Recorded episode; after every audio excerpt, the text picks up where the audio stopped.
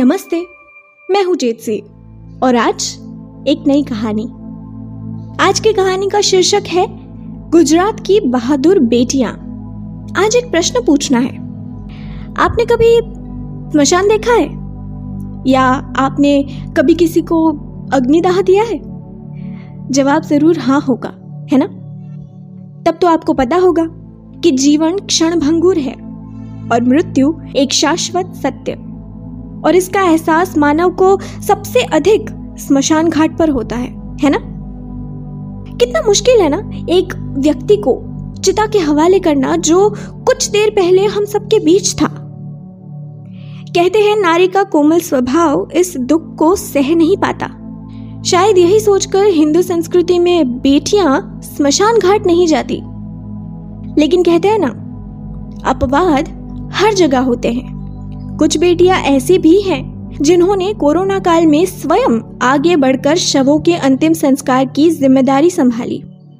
इस कहानी में आज हम आपको मिलाएंगे कुछ ऐसी ही राष्ट्रीय सेविका समिति की स्वयंसेवी बहनों से। बात है अप्रैल 2021 की, जब कोविड की दूसरी लहर से हाहाकार मचा हुआ था।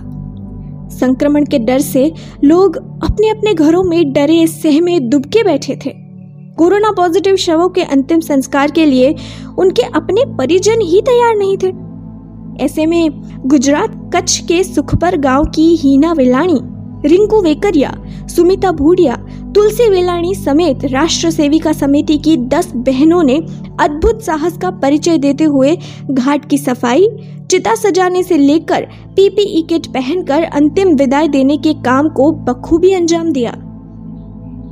ये सिलसिला तब आरंभ हुआ जब 15 अप्रैल 2021 की शाम को भूज तहसील के विकास अधिकारी का फोन संघ के स्वयंसेवक रामजी वेलाणी के पास आया। स्वयंसेवकों से उन्हें मदद चाहिए थी ताकि भूज के सरकारी अस्पताल में अंतिम विदाई की राह देख रही ऐसी लाशों की अंतिम क्रिया संपन्न कराई जा सके जिनके अंतिम संस्कार के लिए उनके परिजनों ने ही मुंह मोड़ लिया था, और सरकारी कर्मचारी भी पर्याप्त नहीं थे। इस विकट अवस्था को देखकर संघ कार्यकर्ताओं ने मिलकर इस कार्य के लिए पुरुष स्वयंसेवकों की एक टीम बनाई, तो उनकी बेटी हीना ने भी इसमें सहयोग करने की इच्छा जाहिर की। पिता का मन थोड़ा आशंकित था। उन्हें लगा इस कठोर कार्य को क्या हीना संपन्न कर पाएगी, किंतु उनकी आशंका गलत साबित हुई। हीना के साथ साथ राष्ट्र सेविका समिति की 9 अन्य बहनें भी इस काम में जुट गई। अपना अनुभव साझा करते हुए सौराष्ट्र प्रांत की राष्ट्रीय सेविका समिति की प्रांत प्रचार प्रसार प्रमुख हीना दीदी बताती हैं कि हम 3-3 की टोली में काम कर रहे थे। नियमित स्मशान घाट की सफाई से लेकर भीषण गर्मी में पीपीई किट पहनकर अंतिम संस्कार करने में हमें थोड़ी भी कठिनाई महसूस नहीं हुई। गांव के लोगों ने भी हमें पूरा सहयोग किया। जिनके घरों में लकड़ी थी उन्होंने लकड़ी दी, कहीं से घी आया तो कहीं से कपूर। लॉकडाउन का समय था।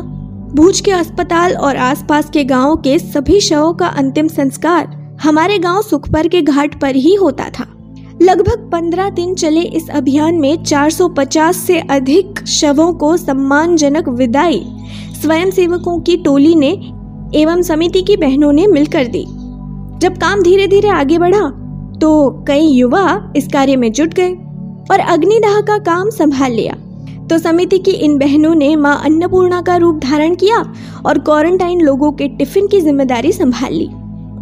लॉकडाउन में सैनिटाइजर के साथ साथ सिलाई मशीन से मास्क बनवाकर घर घर बांटना, अकेले असहाय वृद्धों के घर फल और खाने से लेकर दवाइयाँ पहुँचाना, पुलिस से लेकर समग्र तंत्र को सभी प्रकार का सहयोग करने से लेकर ऐसी कोई सेवा नहीं थी जो कोरोना काल में सेविका बहनों ने नहीं की हो।